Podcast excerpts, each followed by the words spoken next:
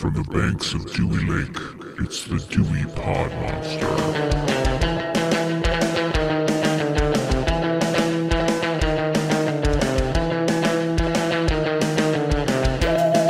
All right, welcome back. My name is John, and this is the Dewey Pod Monster Podcast. This is your weekly podcast about consumption, and with me this week is the host of the Dewey Pod Monster Podcast, and his name is Sean.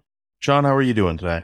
John, in space, no one can hear you scream. I also hear that no one can hear ice cream. You scream, I scream, we all We all scream scream. for ice cream. How we do that? So, no, don't do that. I'm not a fan of that. Whatever just happened there. Uh, I already took one shower today. I don't want to take another. So anyway, I don't even know why you would have So- to take a shower because. Uh, all right, whatever. Let's just get into it, John. Let's let's get into it. What have you been watching this week? I watched a couple things. Yeah. I watched a documentary called Spaceship Earth, which is about the Pauly Shore Stephen Baldwin movie Biodome. Actually, it's not. It's about Biosphere 2, which is the real world experiment that Biodome was based on, the comedy Biodome, which I heard was actually Was supposed to be on something. it was supposed to be a Cheech and Chong movie. Biodome was supposed to be Cheech and Chong, but it was Pauly Shore instead. Anyway, Spaceship I don't Earth. know if that's an upgrade or a side grade at that point. Yeah, that that stage in their career. that mid '90s. yeah. Yeah. Spaceship Earth was like but Biosphere 2, Biosphere 1 was is Earth itself, but Biosphere 2 is basically a big geodesic dome that they built out in Arizona. It was supposed to be sealed where it created their own oxygen from plants and grew their own food. It was like this big experiment about basically like the precursor to living on other planets. The documentary is like 2 hours long and they talk about I don't know, the first hour or so, they talk so much more about leading up to this experiment or these people that that they had in the biosphere. It's not a great documentary. I generally like documentaries, and this one it, they spent maybe twenty minutes on actual the biosphere, whereas the rest of it was like what happened before and then what happened after, and some of the conflicts and the lead up to it, and how they thought that maybe they were a cult. And it's just it just you'd be better off just watching Biodome, to be perfectly honest. I was gonna say, how does it compare to Biodome? Which one is the better film? I, I can't believe I just called Biodome a film. I've been reading lately. People were like, "What's the worst movie that you've seen?" There was like a bad movie subreddit, and Biodome was the prime example. So maybe I'll have to watch Biodome to give you a full comparison next week. You know, I just watched it a couple weeks ago. Why? Just something to have on in the background. I wasn't really watching it. Mhm. It one did not age well. Two, it's like past Pauly Shore's like weeds in the juice phase, but he's still kind of doing that. So it feels like Pauly Shore is doing like a half-ass impersonation of himself. And just some of the stuff that's in it, I'm like, huh, yeah, th- these people would be if, if this was made now in current time, they probably would have been like canceled for making fun of mentally challenged people or something like that. That's how dumb these two characters are. They're not like fun dumb like a Seth Rogen or something like that. They're just dumb. Are you saying they're mentally challenged? Their characters are. That's how, like how stupid they are. They're you would be like, Yes. "There's no way." Now I need Yeah, to watch it. Exactly. Well, you know, you've you've Well, pushed me into watching Biodome. I'll talk about it next week. it was on Tubi. I don't know if it still is. So, Other than that, anything else this Yeah, week? I watched. Well, I'm sure that you'll bring it up, so I'll wait for you to bring it up. But I played. I played Tetris 2 on the Nintendo Entertainment System. Now you're probably saying. I didn't know that there was a Tetris 2. It is an abomination on this earth. Basically, if you've ever played Dr. Mario, where they have the little viruses Yeah. and you got to drop two light colored blocks on it to Kinda wipe like it it. out. Yeah. It's like that, except it's Tetris pieces. And I swear to God, every 10 levels, they do this little, you'll see this little animation and it's supposed to be telling this story. And I, I haven't finished it, but I got to level 30 on the lowest setting and they give you no room at the top of the level to actually try and complete it. There are these little bombs that you have to clear out like the viruses in Dr. Mario. And at the bottom there are these flashing ones and when you when you take care of the flashing ones, all the same light colored little bombs around the the board disappear, but they're at the bottom and you have to like it is just they have these pieces that break apart and you can move those around independently. It's I get so pissed off, but I sit and I play the same level for an hour trying to get to it. And you just have to have you don't have enough time to focus on what the next colored blocks that are in the chamber are going to be.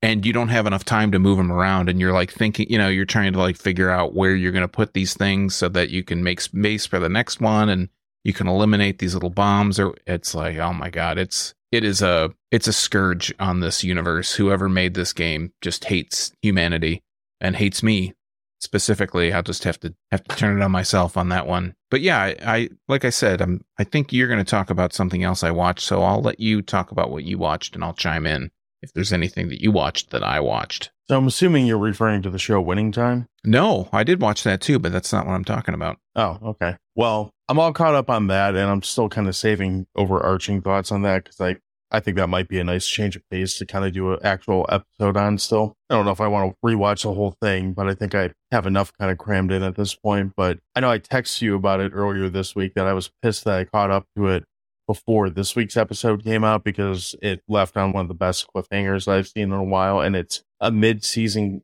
cliffhanger on something that we can Google and find out about. Yeah. Still left my jaw like, what the fuck? So, and I like how they're inserting captions in the middle of the screen now that say, yes, this actually happened in several spots. I think that's kind of funny. I actually it made me fall down a bit of a YouTube rabbit hole watching things about like the press conference and that they talk about in the show and I've seen interviews with players and they talk about stuff that really happened and didn't really happen. So that's that's been filling up my YouTube front page or whatever. I haven't gotten into that rabbit hole yet, but I could see myself doing it by the end of the season just because uh, we mentioned that before talking about that show. I'd love to kind of know what's fiction and what's not fiction in this show. And I just, I don't. So that would be kind of cool to get more of a firsthand, um, almost like a commentary with that, you know? We'll see. So past that, I've really just been catching up on stuff. I've been watching a lot of the Untold docuseries that are on Netflix. Did I mention the Florida Gators one last week? I don't remember. I did.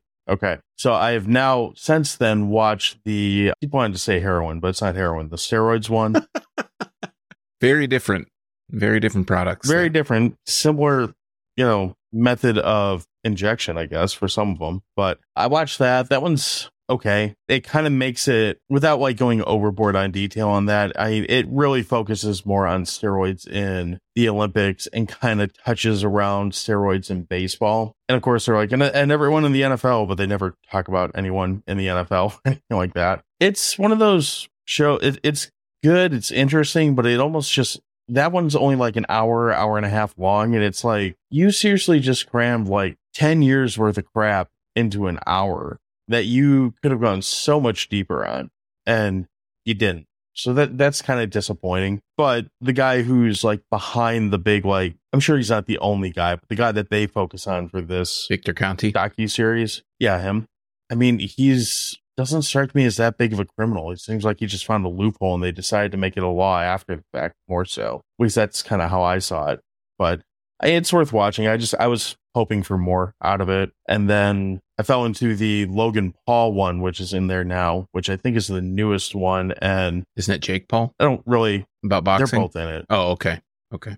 The one who's the Logan's the boxer, right? No, Jake's the boxer. Logan's the wrestling. Jake's the, guy. okay. So Jake is the one that primarily focuses on is boxing career. It's all right. It's I didn't really know much about either of them to begin with. I know of them, and that was about it. And this didn't really make me like any of them anymore. What I did like about it is there's a good five minutes that's broken of Mike Tyson breaking down how he loves him because he's a shithead and he's bringing eyes to the sport. I give a fuck. I want asses in seats. He puts asses in seats, and you know my worst Mike Tyson impersonation. No, that was spot on. I thought I was talking to him. Sure, clearly. Uh, what did I watch past that? The only other thing I really watched this week was the movie Slasherette Party, which was from the same fine folks that brought us the movie Murder Size, which I believe I talked about last week a little bit. Was that the one that you were looking for? No, no, it's not. Okay. Why don't you just tell me the movie that you want me to talk about? Yeah, that. I watched a movie that two of our good friends talked about on a recent podcast. BP Oh. Let's Talk Horror and Jordana from Pretty Killer Podcast. I think I know what you're talking about.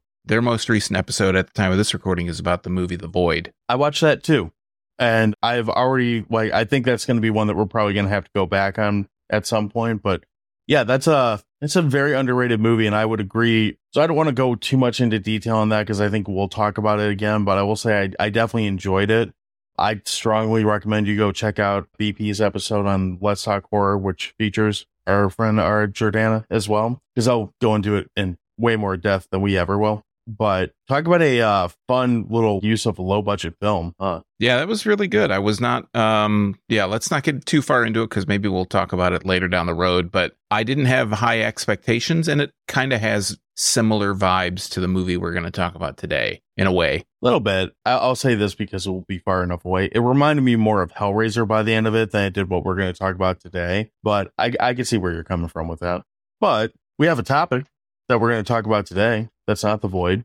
This is also a movie that has been talked about on the Let's Talk Horror podcast. So we're going to take a crack at it. Also talked about by two of our friends. That was Boomer on that episode. But we're going to be talking about the original movie Alien from 1979, which is a, yeah, you know, moderately known film. I've heard of it. A couple people have seen it. Mhm. Yeah, seen it or two. It's currently sitting at 98% by critics on Rotten Tomatoes and 94% by humans, I guess. Xenomorphs. Yeah, them, which is insanely high for any movie on Rotten Tomatoes. It is the 156th most popular movie right now on IMDb, which is kind of impressive because I don't think there's anything going on with this franchise right now to kind of bump it up in basically the top 150 movies. That seems high to me, but okay. I thought that I had seen something about Not really arguing it. about Disney because they own the rights, I think, to this franchise now.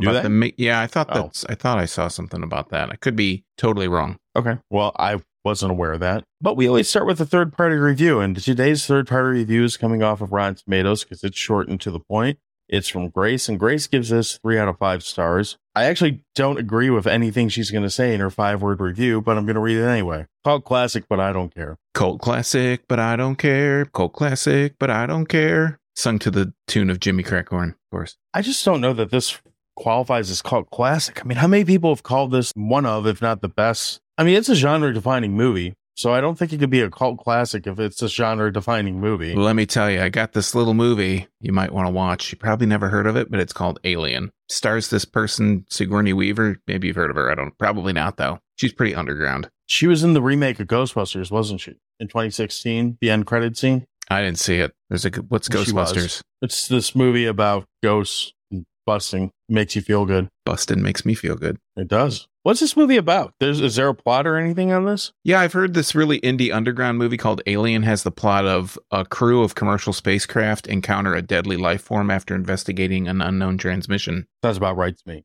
That's pre- that's pretty concise and to the point, don't you think? Yeah. Leaving a little bit, uh, yeah, but that's a little bit. You know what though? It leaves a lot to the imagination, which is good. If you somehow haven't seen this movie, so we'll say it now, spoilers, I guess. If you haven't seen this 45 year old movie, basically 44 year old movie, so we're gonna go in as in depth as we want to with it. But this movie is.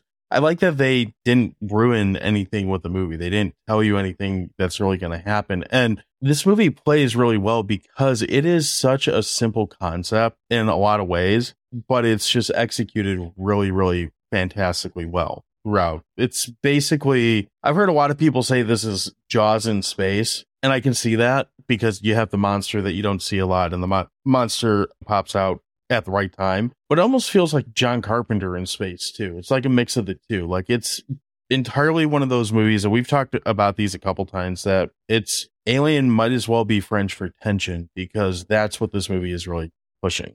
When you said popped out, I almost interrupted you and said no pun intended. It pops out.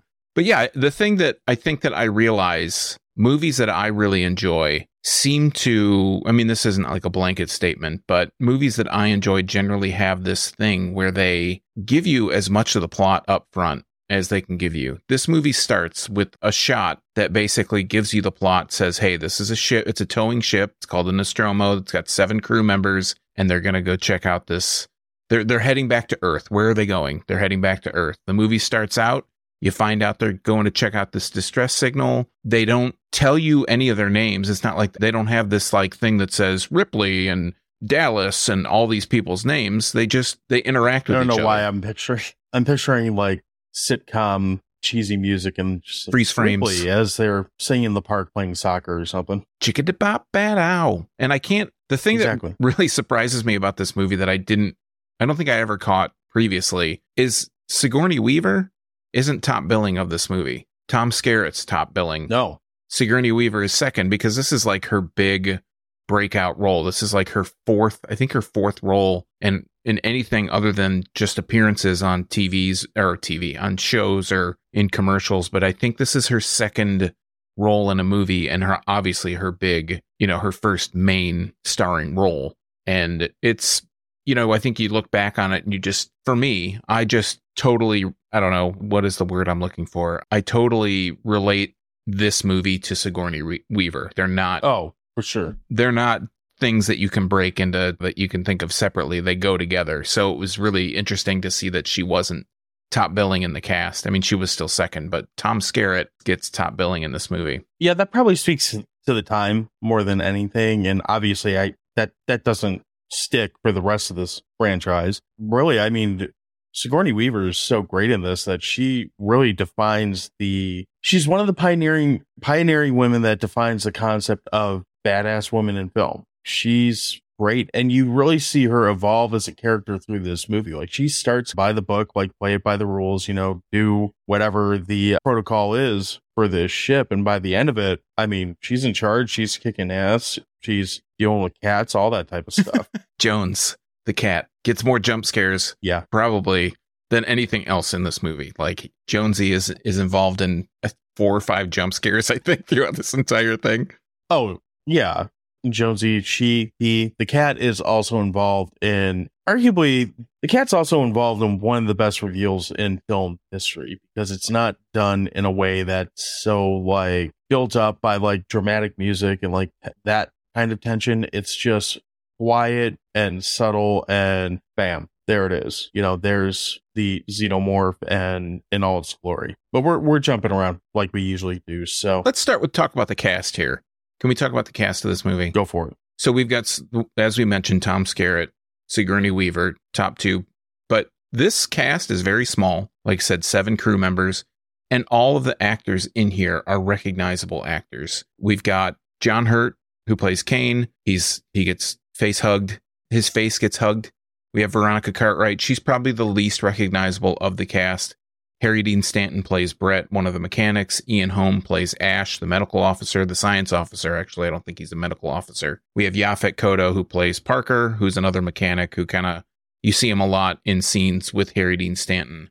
And that's really the cast. I mean, we have two other cast members that are playing as the alien, the xenomorph, and then we have the voice actor of Mother, who really only talks at the end of the movie to give you some some countdown information. But that's it. That's the cast. This is directed by Ridley Scott. First big film from Ridley Scott kicked off a big string of movies that you would think of Ridley Scott for. This, Blade Runner, Legend, some other stuff. He had directed other things, but I think this was his second feature film. You know, it's funny you say that because I love Blade Runner. It's a great movie. I, I've always loved it. Um, but for whatever reason, whenever I think of Ridley Scott, similar to what you're saying with Sigourney Weaver, this is the movie that I associate it with. And I know he's done a million other things and some good, some not great, whatever, like most directors. This is the only movie that I really, in my head, attach his name to as like a great film. For and that's probably really unfair to him. Sorry, Ridley, if you're listening.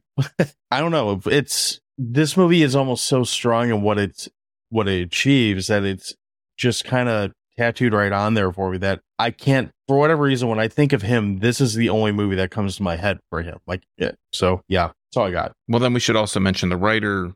The main writer of this film is Dan O'Bannon, who's known for obviously Alien, Aliens, Dark Star, which I think when we talked about Star Slammer, didn't they steal a bunch of scenes from Dark Star? And then Re- Return of Living Dead are the the four films that are on his IMDb that he's mentioned for. He passed away, I think, in the 80s. So anything really, he's his name is on a lot of the Alien films because he was he's credited for creating these characters. But let's let's talk about the actual Wasn't he a co-writer for Night of the Living Dead also? Isn't that how he got the name Living Dead attached to That Return of the Living Dead? might be way that might be before his time. Uh, Uh. Dark Star. No, he's got Bloodbath. These are at writing credits. Yeah, Bloodbath, yeah, that's what Dark Star, at. Okay. Alien Phobia, Dead and Buried. Heavy Metal Blue Thunder. Hey, Blue Thunder TV show. Okay. Let's get into let's get into a little bit more of the plot, and I'm just going to give a real kind of basic overview of what the plot is. So the movie starts off like I mentioned earlier, telling you about the characters. Basically, they're a bunch of space truckers, for lack of a better term. After the title card of the alien, that kind of has this really slow lead in. You get all the backstory you need. The Nostromo is the ship. It's a commercial towing vehicle, has seven crew members towing 20 million tons of mineral ore. It's on its way to Earth. The crew wake up from a hypersleep with orders to investigate a distress call by the company. The company is not named, but it is Weyland. And after the troubled landing, the crew, an away crew, is sent out to investigate this distress call. I think I said that. The away crew comes across a nest of eggs where one hatches and it attaches itself to a crew member who is Kane, played by John Hurt. They bring it back onto the ship, and uh, of course, hilarity ensues from there. But yeah, I mean, it's so that's within the first 25 minutes. You get to know the characters. They do this away crew. Some of the crew stays on the ship. And this is where you kind of Sigourney Weaver is like second in command. She's top in command when Dallas, who's Tom Skerritt, is off the ship. And they come back with John Hurt with this thing on his face. And they're like, protocol says that he has to be quarantined. And Ash, played by Ian Holm, decides to let them in. And he lets them in. And then they start investigating what this, this thing on his face is. And they realize that it bleeds acid. And uh, again, hilarity ensues from there. It's basically a string of, okay, we have to go investigate this thing. How can we continuously have the situation get worse from scene to scene to scene. Yeah. And some of it is stuff that's like, you fucking dumbass. Like, why did you do like Kane going and like poking the egg, like literally poking the proverbial bear? Um, as soon as he like goes out there and starts investigating the eggs, like if you've watched a movie like this, you're like, well, that guy's fucked. Yeah. That's your instant reaction. But every little decision, like, okay, so the face hugger, which we don't know they're called face huggers till later, but anyway, the face hugger's on his face in his helmet, fucking him up. And right there, the smart move to do is to not let him on the ship, which Ripley is advocating for. Not let him on the ship because there's a bigger picture involved. There's, you know, the crew and the cargo, blah, blah, blah, whatever, and the cat. The bigger picture is that. And the human nature or the human element or whatever you want to call it allows this thing in the ship. So they're trying to save Kane's life or something. They don't really know what they're trying to do at this point, but they're kind of they're trying to figure it out. And as soon as they cut this thing's tentacle, I guess like a finger, finger, yeah, yeah, finger tentacle, whatever it is. As soon as they put like a, a blade on this thing and cut it, like you mentioned, acid squirts out of it. It starts going through the hull of the ship and it goes through a couple several floors. layers of ship. Yeah. Again, it's just a series of unfortunate events that just kind of compile on each other Yeah, that's know, a way to put it. rapidly through this movie. It's it works though. I mean, it's really one of those. So much of what it's funny. Like we we just the way we just explained it, it makes it sound like a ton of shit happens in this movie, and it does. But it's also a ton of shit that you see so much of it in the shadows or so much of it off screen. It's one of those movies that's playing with your mind and the paranoia of being alone in space. In this case, watching it this time, I got a lot of similar to vibes similar vibes to when we watched the thing a couple months ago. Not so much because just, I mean, I guess it is somewhere in that there's an alien and they're, you know, trying to deal with it, but it's that same kind of paranoia of you're isolated. You only have these several people with you. And the thing, there's more of the like, the people are the enemy. So you kind of, or potentially the enemy. So you don't, you, it's hiding in like plain sight in a weird way. In this, you don't really know what is essentially hunting these people, but you know that it's it's going to be fucked up. It's probably going to look like a dick and it's going to be huge. And it delivers on what it, it promises. I think the the big I I did think about the thing a lot while watching it this time too. And with the thing, it's like you said, it's kind of this paranoia thing where they're all pointing fingers at each other. They don't know who to trust. They don't know who could possibly be the one that's responsible or the next one to be taken over. And this is, there is that paranoia aspect. There is that tension aspect. There is that constant ratcheting of tension. But the difference here is that the crew knows there's something on the ship. They know they have to work together to try and eliminate it. And the thing that watching it this time that really caught my attention besides how amazing like how beautiful the set design is there's different there are these different Yeah, I was going to bring that up. yeah too. there's these different set pieces in the movie and they have all just these different kind of feels to them depending on where they are on the ship but the other thing about this movie that i never thought about before is how quiet the entire movie is there's not a lot of ambient sound there's not you know there's no wind blowing or anything obviously it's in a and it's in a controlled environment. There is no wind. There's no sound. There because they're in space. There's no there, there's very little chatter going on besides like when the characters are in a scene but when they're just kind of walking through the corridors it is dead silent and you're you are very focused in on what is going on on screen instead of other things that could be distracting you with sound design or you know weird little noises so when when you do hear those weird little noises it kind of catches you off guard a little bit Did you ever get a chance to see this in a theater? I did. I saw this when it was released for the 25th anniversary. In I think 2004, they did a 25th anniversary tour or whatever. It was maybe a limited a limited run, but I did get to see it in the theater. I never got to, and I, as, uh, especially watching the, I guess it's not the opening scene, but like the scene where Kane goes on to, to go exploring and spelunking or whatever, and kind of realize like he's on a gigantic alien, you know? Yeah. I, that or you know we mentioned the set design is so good in this scene and part in this this movie and part of the reason why it's so good is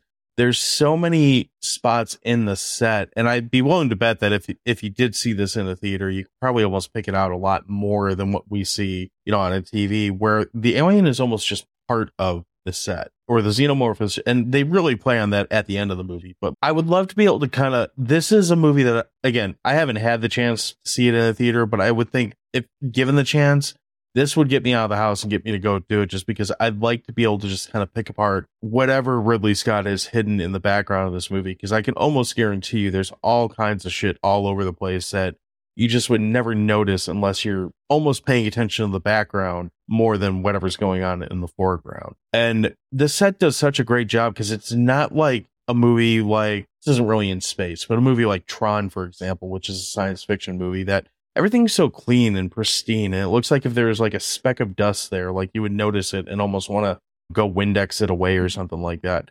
This feels so lived in. It feels so like, I don't want to say the word realistic because who knows, but it feels more reasonable than what you get out of so many like and again i don't know if this is even supposed to be based in the future or not we'll, we'll just say for the sake of argument that it is you get just such a different vibe from the living quarters the i guess it's a mess hall or the cafeteria whatever we want to call it anywhere that the movie really takes its time to go and show you you know everything is cold no matter where you go. It's got this very cold overtone and it just it doesn't necessarily make you feel creepy in the same way like a Haddonfield does or even Antarctica does, but it makes you feel very isolated, cold, and like just severed from any real chance of help. Yeah, I mean when they have when they're in the med bay, when they bring Kane into the med bay, the med bay's stark white. It's very it looks very sterile. Like you said, the the mess area where they eat has the it's almost it's off white and you can almost see the the greasy fingerprints in between the cushions of things when they go on the planet it's very the ship design they find the ship where the distress call while when they're on the planet they realize that it's actually a warning. The ship that the alien is in the the big alien that they go and they see that's petrified or whatever it's it looks organic but it looks industrial at the same time. It's just it has this really beautiful just design in in in total anyways. Hr giger designs the xenomorph the alien. A lot of the stuff is is designed by swiss artist hr giger. So everything feels like it has its place and each different section feels different when harry dean stanton brett's character goes down when they're looking for the xenomorph after the scene that everybody pretty much knows about that I'm sure Yeah. we'll talk about. He's down in kind of like the I don't know, the cooling bay or something of the ship and the water's raining down on him. That's a different look than than just the corridors or, or the vents. It's all different. With all the chains and stuff hanging out, it almost looks like a weird like space bondage, Bondage room. But yeah, yeah. Yeah. Your dominatrix will be out soon. just in case, you know. Right. Well, Giger was a uh, interesting guy, I guess. So yeah. Anyway, so we we just mentioned it. Do you want to talk about the scene that we haven't talked about yet? That is kind of the one that probably everyone remembers from this movie. Yeah, I think there's yeah, we can talk about it. I think there's a couple that are real watching it again, of course, you know, after several years. Sure. There are a couple scenes that are really freaky, I think. And one of the scenes that Oh, happens for sure. the early scene is when the face hugger jumps out of the egg and attaches itself to Kane's face. That's that's kind of a bit of a jump, but I was you know, you kind of expect that. You've seen I've, I expect all of it. But yeah, why don't you tell us about the a scene later on down the line? So I would go as far to say the most iconic scene in this movie is the mess hall scene in which Kane miraculously comes back to life for a little bit. You know, they're they're running around the ship and they realize that they're kind of fucked and all of a sudden they're like whoever I don't remember who's running the the med bay, but the doctor in the med bay is like radios over, "Hey, you got to come check this out." They're like, "Can this wait?" And they're like, "No, you really got to come check this out." Couldn't he just say like Kane's up and moving around, he seems fine. Like don't you think that would set off enough alert bells seeing as he just had his face fucked by this like vagina monster? Right. For God knows how long. Kane's okay all of a sudden, and they're sitting in the cafeteria and they're all eating their kicks or whatever they're doing. And Looked like they're eating Chinese food.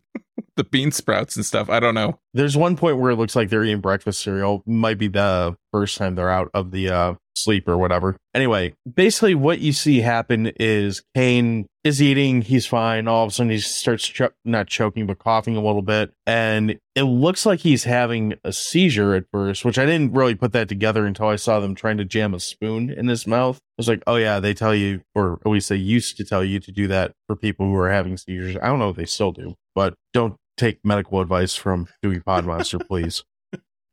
Seek medical professionals for help. Yeah. Or jam spoons in someone's mouth, whatever you got to do. Anyway, he starts convulsing and freaking out and whatnot. And we get to see a very small, penile looking, very like ivory colored alien just burst out of his chest in a really kind of well done like scene. And I, I know what we're to say is like, you know, they didn't this has been told a million times. They didn't tell the cast what was to happen during this scene, so they got a genuine reaction, which is great. And it would have been even funnier if they had to do a second shot of it. But it's such a great scene because you got to keep in mind that this is 1979. This is not modern effects or anything like that. I really enjoy that when this alien starts to come out of his chest, it pops once and it squirts blood all over the place. And he almost like sits back, like, oh, I feel better now. Like if he popped a pimple or something like that. And then it just gets way worse. And this thing just totally emerges from his chest and scurries off faster than the cat goes to hide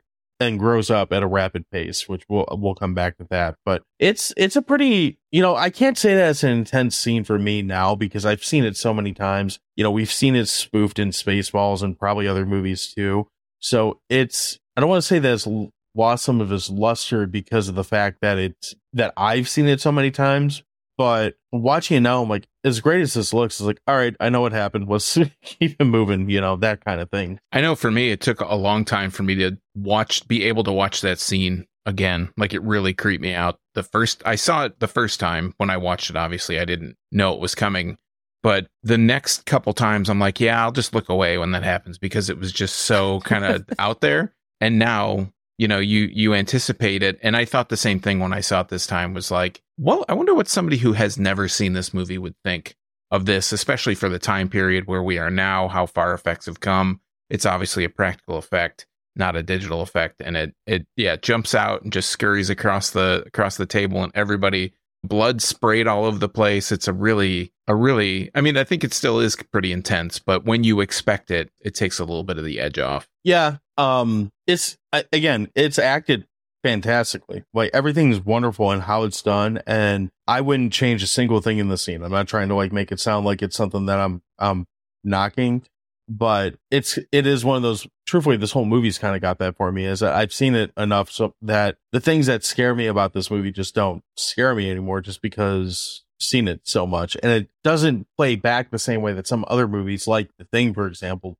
that's similar in that I've seen that, you know, who knows how many times to watch it. I honestly, I go back to the thing more than I go back to this movie. Maybe it's just because there's so much more on the effects side that it kind of keeps my interest better than this, but you know, we'll come back to that, I guess. So I think the thing with this is that is that I look forward to all these scenes in Alien You know, not that I don't look forward to them in the thing, but the, in the thing, it still kind of freaks me out.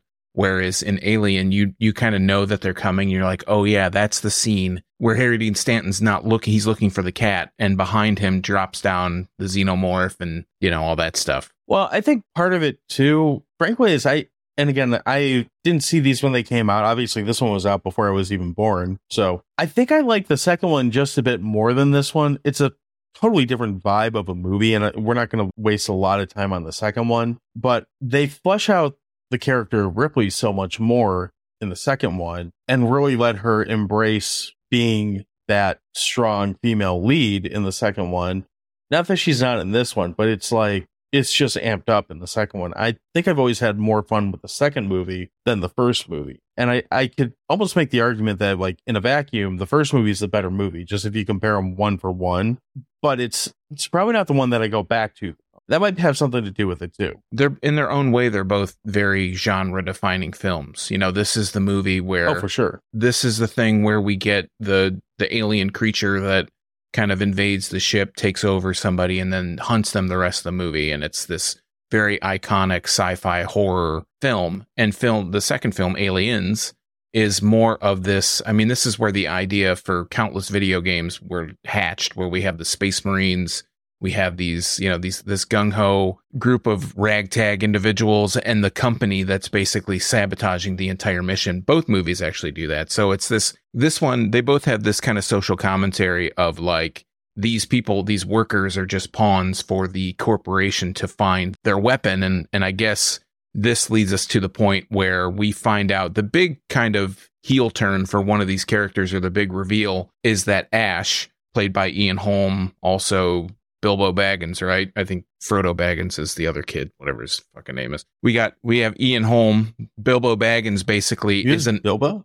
yeah is an android who I guess he was that motherfucker. he is he's the he's the scientific officer and and he has been tasked with basically keeping it a secret that they went to this planet on purpose, this moon, to get the alien to bring it back to Earth so that Weyland could use it as a weapon so they could develop it as a weapon. And when he that's why he lets that's why he lets Kane in when he should be quarantined.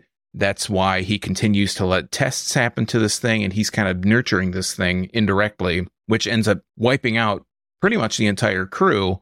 And the scene where he flips out, where Ash flips out and I think Parker comes and kind of saves the day and hits him with the the fire extinguisher or whatever, and his head pops off and the milk flies all over the place. Is another scene that's like this is it, for the first few times I saw it was a really super disturbing scene to watch be, because this per, this thing that you would expect to be a person is actually not. It's it's still acting and it's he's flailing all over the place, having a seizure of his own basically. Did we watch another movie where someone tried to kill someone with a magazine? Because I was watching him like shove this magazine in her mouth. I was like, why does this feel so familiar? Like for something that we watched recently. I can't think of it off the top of my head if we did. Yeah, and so anyway, you were absolutely right about Ash. He's this weird cog, and the he's I'd say he's arguably the bigger reveal than the xenomorph because I mean the movie's called fucking Alien. You should expect, unless it's Contact, you should expect to see an alien, right? Right.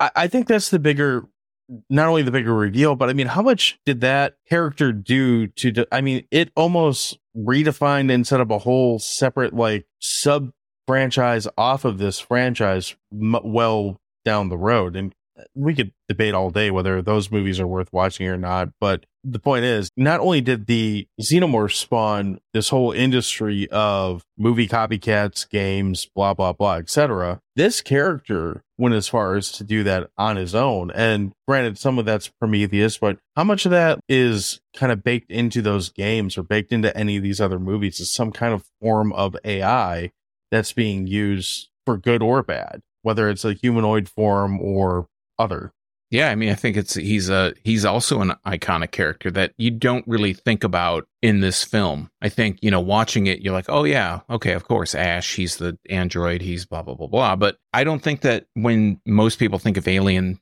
that's a primary kind of theme that they think about. It's it's more about probably not yeah, it's more about Ripley, the alien, the xenomorph, the face hugger, all that stuff. Mhm.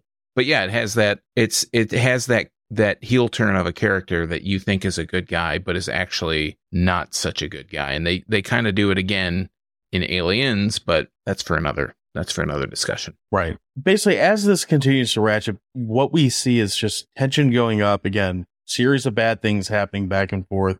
Eventually, we, as we whittle through the casts and as they're dispatched one after another in typical horror movie form, we eventually get to the point where, at this point, I think Parker, Ripley, and isn't there one other person with them at when they decide to who's with them? Lambert. So- oh, is it Lambert? Okay. Oh yeah, she gets for whatever she gets killed anally in this movie, right? Yeah, it's kind of off screen a little bit, but they infer that there's some kind of barbed apparatus off of the xenomorph that does her in. Short story is they they decide that it's time to abandon ship and destroy the ship in the process in an attempt to kill the xenomorph with it or kill the alien with it as they're taking off. No sooner than they say that, of course, like two of them die, and basically it's Ripley and the cat. Fucking cat. It's Ripley and the cat because we need one more jump scare, right? and True. they kind of fast forwarding cliff noting this they basically make it to the ship to the escape pod blast off and even this time i still found myself like that fucking alien's just gonna like jump off the main ship onto the escape pod and that's thankfully not what happens because when you do see the full alien like standing up it, it doesn't look as good because the costuming just wasn't there yet like it, it looks good from like a shoulder up standpoint, but you don't really want to see this thing's legs. They look kind of goofy. We get into the escape pod and Ripley takes off. The cat's being a dick again. Gives us one more jump scare as we look over and see that kind of instead of jumping onto the ship with a glorious alien version of the atomic elbow, the aliens inside the ship just kind of cooked into the wall, blending right in, being creepy and weird. And you get like one last kind of standoff between Ripley and the alien. I don't know enough about space, but I feel like everything she does in this scene wouldn't really work very well, but it works for movie purposes. So I guess that gets the job done, right? It's weird the suit that she gets into looks just like a padded thing. And you would think if you open the airlock, you're that's not gonna that's not gonna help you very much. But I guess it's only open for a very, very limited amount of time. And the alien gets incinerated in the engine, and the Nostromo has a big nuclear explosion that takes care of the entire ship, and it it it is this huge explosion. And I, don't know how many if we've said it, but with the set design, the effects in this movie, the practical effects, even that part where it looks, you can tell it's like a matte painting or something, some kind of, it, it still looks really good. Like even, it's very convincing even today, I think. Yeah, this is a very satisfying ending, and it's also kind of like it, it's questionable as far as like how it's executed. Like, I don't think that's how space works, but whatever. The other thing that's really good about this, and I know we got a whole franchise off of this, but this movie, if this ended the way it did, that was just the end, period, nothing else. It'd be arguably a better movie, but it'd also be an extremely satisfying ending. Like I wouldn't feel like there was any loose ends tied up. I wouldn't feel like there was anything that was missing or necessarily needed to be added. I have seen the director's cut of this and there is a scene in that that I like a lot that's not in the theatrical where before the big alien reveal when Brett's just kind of walking around the space bondage room, there's just a sh- it's like a one second shot of the xenomorph like fully bulked up and whatnot. And it's just standing there staring at him. It's one of those like blink and you miss it scenes, but it's a really cool little ad that almost, I don't know, I like it better, but I can see why they took it out too, because it kind of plays on the getting the big reveal. It, it's almost like teasing beforehand, but I thought it was a cool kind of ominous, menacing shot. There's not really a whole ton to like critique on this. Is there anything that you don't like about this movie? No, I mean it's it is two hours, so but I do feel like it kind of plays faster than that. It doesn't feel like two hours. I like that they really hold on to the reveal of the full thing. You know, you see him in in little sections, or you see him kind of in parts. You don't see his the whole monster design really until near the end. And I think you obviously see him in the escape pod kind of sequence with the strobing light. I think that's a cool a cool look because it's like strobe lights always seem like they add a little bit of extra creepiness to everything. And he's kind of getting out of that crevice in Or the seizure? yeah, he's getting out of that little crevice of the shit of the escape pod in this kind of strobed, I don't know, the strobed light. So it makes it adds to that creepiness factor of realizing that there's this full grown eight foot monster that's inside this escape pod with Sigourney Weaver, who is what, like maybe five, six, maybe 130 pounds soaking wet. So it's it's a real cool juxtaposition. And and I think that without being able to see the full monster, it really continues to ratchet up a lot of the tension because you're not quite sure where it can appear. It's dark, it's shiny, so it really mixes in well with a lot of the backgrounds of the movie, a lot of the sets. So it's hard to see. And like you said, if it's sometimes it can be a little bit of a blink and you miss it. And I was, I really felt myself in this viewing really pixel peeping in a way to be like, okay, is, am I going to see it in the background of some scene that I, that I'd never noticed before? So I, I think it, it does a really good job of, of just, like I said, ratcheting up that tension to add to the, the freakiness of the whole thing. Ready for hot dogs? Yeah, I think so. Okay. So for me, this movie, I mean, this is about as iconic as any other movie in the genre, be it sci-fi or horror. It's not my favorite of either of those genres, but again, you can't you cannot argue or deny the impact that this film has had on cinema as a whole, let alone horror and sci-fi. Jaws in space, sure. It's it plays to a lot of those same themes. It's I would say it's not as like comical or fun as that. There's not as many like breaths of air, but I think that actually works this movie's favor. The only negatives I have with this movie really have nothing to do with this movie as a whole. It has more to do with personal preference. Like I like the sequel a little bit more, stuff like that. So I can't really hold that against it. This is just a beautiful like disaster that is put into this little two hour package that I usually hate movies that creep on two hours. And this one moves really well. It does not feel like a two hour hour watch. I'd give this a solid eight cats out of 10 hot dogs. If you have somehow not seen this movie, one, I'm sorry, we probably ruined it for you. But if you haven't seen this movie, just go buy it. Don't even, wherever you, however you buy things, just buy it. It's worth picking up. Yeah. And then go watch at least the second one. You can probably stop after three and four if you don't, if you're not totally hooked. But yeah, the, this one is, it's a classic. And just to mention, you can rent this on pretty much all the different streaming services for about four bucks and 4K. You can buy it for five, for five across multiple platforms. And if you have like Fubu, Fubu, Fubo, Hulu, Starz, DirecTV streaming, it's already included in there. So it's not a hard one to get your get your grubby little fingers on. For me, for hot dogs, as I mentioned, all, a lot of this kind of my wrap up here is a lot of stuff I've already said. I'd seen the movie a lot by the time the 25th anniversary release came out in 2004. And I think with that viewing, it really cemented this movie in my head as being pretty much one of my favorite movies. It's genre defining sci-fi horror, really hard heavy on the on the sci-fi, which I like, and just happens to be horror, which is always a bonus. The atmosphere, the industrial grunginess of the ship, the design of the xenomorph, how quiet everything is, and that whole space trucker vibe really just got its hooks into me. It's going into the set design again on the ship, everything looks industrial on the planet everything's really wet and organic so it's there's just a lot of variation on the ship and between the sets it's got a very distinct look it's like almost like if you think of Star Wars all the different ships have these this kind of lived in sci-fi kind of look to them I, the thing about the, this the movie, original ones, not yes, not yeah, the yeah, not the the new ones are a little too slick. But I think just the way that the movie ratchets up the the tension, just when you think they're out of the woods, another thing happens that adds more tension. I feel like this is a, a movie that any movie fan should see, not just horror sci-fi fans, but just any movie fan in general.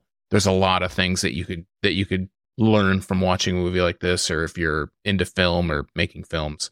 I think this is a real kind of gold standard of that type of film. I got to give Alien nine and a half milk spewing androids out of 11 hot dogs. It just really is. It's one of my favorite movies. I, I don't watch it as much as I probably should, but I think, you know, I think it's got a lot of great qualities to it. Is that the highest score you've given a, a movie I to date? I think it is. I think Evil Dead was pretty close. Evil Dead Rise, and I think that's we've watched Yeah. so many really great movies this year. But yeah, this is this is uh this is like in my top five. That's fair. I, I can't argue that. Yeah, I have. I can't argue it. I have no argument. You're right. Case closed. Glad I won you over. Case closed. Enough of hearing us bullshit. What do you think about sci-fi movies? What do you think about uh, horror movies and all this stuff? We had a question of the week, and our question of the week this week is: What is your gold standard sci-fi movie and why? Kind of open-ended, but take it however you want with it. Our friend Boomer over at Podcast in the Woods said Aliens, which is the sequel, which I prefer slightly more than the original. It's action packed and colorful with memorable characters. It has a tight story and still manages to be really scary in bits. Plus, it has one of the best lines in the entire franchise, which he's referring to the get away from her, you bitch line. Oh, I thought you were going to say game over, man. Game over. I like that line more, but I think both are pretty, uh, uh, pretty great. Our buddies over at Dissect That Film said Alien, which is the one that we're talking about, just for clarification purposes. What do I really have to say about this one? It's science fiction perfection. Again, can't really argue too much with them. The Ric Flair podcast. Wait, what? No. the Ric Flair of podcasts, aka the Krusty Boys, are chiming in, and they're saying, "I think Event Horizon is pretty dope. Hellraiser in space, what's not to like? Also, I haven't seen it in ten years or so, so maybe I'm wrong. I haven't seen that in like ten years either, so I don't know if he's right or wrong. Yeah, it's been a while for me. Let's see. So M McKenzie seventy three said Upgrade, which I don't know this movie. I don't think I've seen this. Uh, but he's saying it has one of the best movie endings in modern sci-fi. So I guess maybe we'll have to watch that. Let's see. So the real Pete with several E's added three movies in here. They he said Starship Troopers, The Thing, or Annihilation. Doesn't give reason though. And I don't know which one Annihilation is. Annihilation. You know yeah, it's got um, Natalie Portman in it. It's like they investigate this like radioactive field. They're recruited for this mission. It's I think it came out in 2019 or 2020 and it's been on some streaming services. It's got I- Oscar Isaac and a few other people. I mean, it's a pretty pretty good cast. Amber, which is at great underscore Scott, she said Men in Black, it balances humor and sci fi perfectly. The characters are insanely likable, which keeps you invested until the end. You know, I haven't seen that in a really long time, but I do remember liking it quite a bit when the first one came out. And I think a lot of that had to do with Tommy Lee Jones just kind of being Tommy Lee Jones. I didn't really like the sequels though, which kind of made me stop watching the first one. Um, but could be due for a rewatch. Pearl at Hissy Face X said, if it's not the thing, don't fucking talk to me. John Carpenter's use of practical effects was awesome. The story was great. The acting was great. The use of music to create tension and suspense was great. I could go on and on. Such a rad movie. I, I don't have any argument with any of that. So, We would not complain about that one. no, let's see. Real underscore freak said, these are all on Twitter, by the way, so you could at or X or whatever it is now. Real underscore freak said, it's going to be uh, dead even between Carpenter's The Thing and the original Planet of the Apes for me. I'm glad to hear someone bring up Planet of the Apes because that is, it is a really great classic movie and I have not watched that in a long time. I really need to go back and do it again for some reason. Not for some reason, for an obvious reason, because it's a great movie. Uh, Darth Fr- Freud just added a gif of Sharknado, so works. Let's see, two guys and some horror. They included a gif from Blade Runner, so more Ridley Scott, which I don't really have a lot of argument against that either. That's another fantastic movie. And then uh Cinema Medicine podcast at Cinema Medicine said Planet of the Apes is incredible. It feels so otherworldly, and the score by Jerry Goldsmith is perfect. That's it. We've had a couple people mention Planet of the Apes. Have you seen any of the new Apes series? Not the Tim Burton one, but the the one since with James Franco starting. too. Yeah, I saw that one. I saw I saw they made three of those, right? Aside from the Tim Burton one. Yeah, I think it's three or three. Yeah, I saw all of them except the last one, whichever. Oh, I you think gotta see that. The Planet of the Apes. Yeah, that's a really good one. That whole series was really good. Surprisingly, very good. that whole series, even the original, I think six movies they did or something like that, they're all actually pretty entertaining. And granted, they get a little more schlocky as you go through the movies, but I, I don't know. I've been a fan of that franchise for a long time. All our answers this week did come off of Twitter. So again, each one of those uh, usernames, go ahead and give them a follow. Tell them that we sent you, whatever you want to do. Sean, what's your answer to the question of the week? I think it has to be Alien for me. Alien. I mean, it had a lot of really good responses to the question of the week. I think The Thing, definitely kind of a genre-defining movie. Aliens. I really do enjoy Aliens a lot. This, I, I can appreciate the differences between Alien and Aliens. They're kind of almost totally different genres. They're both sci-fi, but one's like kind of a genre-defining sci-fi horror. The other one's a genre-defining sci-fi action movie. So yeah, I would say those three movies would probably be my top three of like kind of gold standard sci-fi. For me, I would go with Terminator 2. Oh yeah, which I was surprised no one else brought up. But I feel like that movie, and I understand that they undid it and ruined what I'm about to say, but that movie was written so well and tied everything up so perfectly for that story. Schwarzenegger's at the top of his game. Linda Hamilton is fantastic in that movie. Just every single scene in that movie is they've made Edward Furlong somewhat likable in that movie. Obviously, this is before he had all his problems, but just every single scene in that movie is practically iconic in itself. It's such a creepy, realistic story, which is probably going to be like our real life in the next 10 years. To me, is everything you could say about the thing or about, well, maybe not the same type of monster, I guess, but everything you could say that we've liked about the thing that we've liked about Alien and a lot as far as why these movies work I could almost apply to Terminator, aside from the fact that it's not that kind of horror movie. Like you see the bad guy the whole time, but the way it's written, the way the story's told, it's flawless storytelling, in my opinion. And I, I also think it's James Cameron's best film. So yeah, that'd be my answer. I wore a T2 shirt in high school. Like it felt like every day.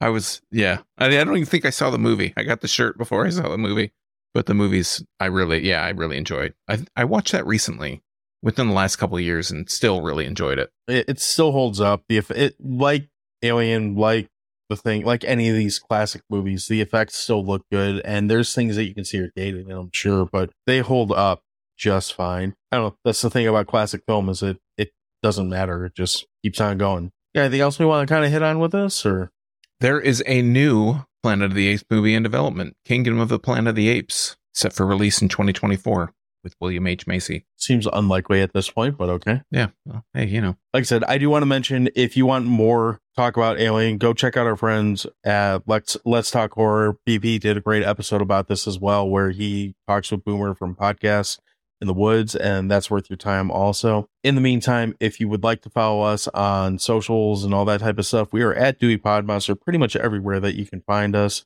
X, Twitter, Threads, Instagram, Facebook, whatever. Just that's where we post question of the week. So if you want your question answered, that's the best place to do it is follow us on one of those social medias and we will put it out there. You can also find all our previous episodes at crap.town and they're available on streaming platforms too. And then we have a YouTube channel, which you should probably follow also, which is also at Dewey Podmonster. Also, also, also, Sean, what do you got going on? If you want your question answered of the answer the question of the question of the week, you can answer the question of the week on X, formerly known as Twitter or Instagram or whatever other social media networks at Dewey Podmonster, as John mentioned. You can also find my Michigan beer exploits at youtube.drafttherapy.com or you can follow me on social networks at Draft Therapy. Glad I'm not the only one who's circling the drain as far as his words are concerned. So, all right, that's all we got for this week. So we will be back next week with some more stuff. I got a feeling it probably won't be as good a movie as this, but we'll talk about it anyway. Until then,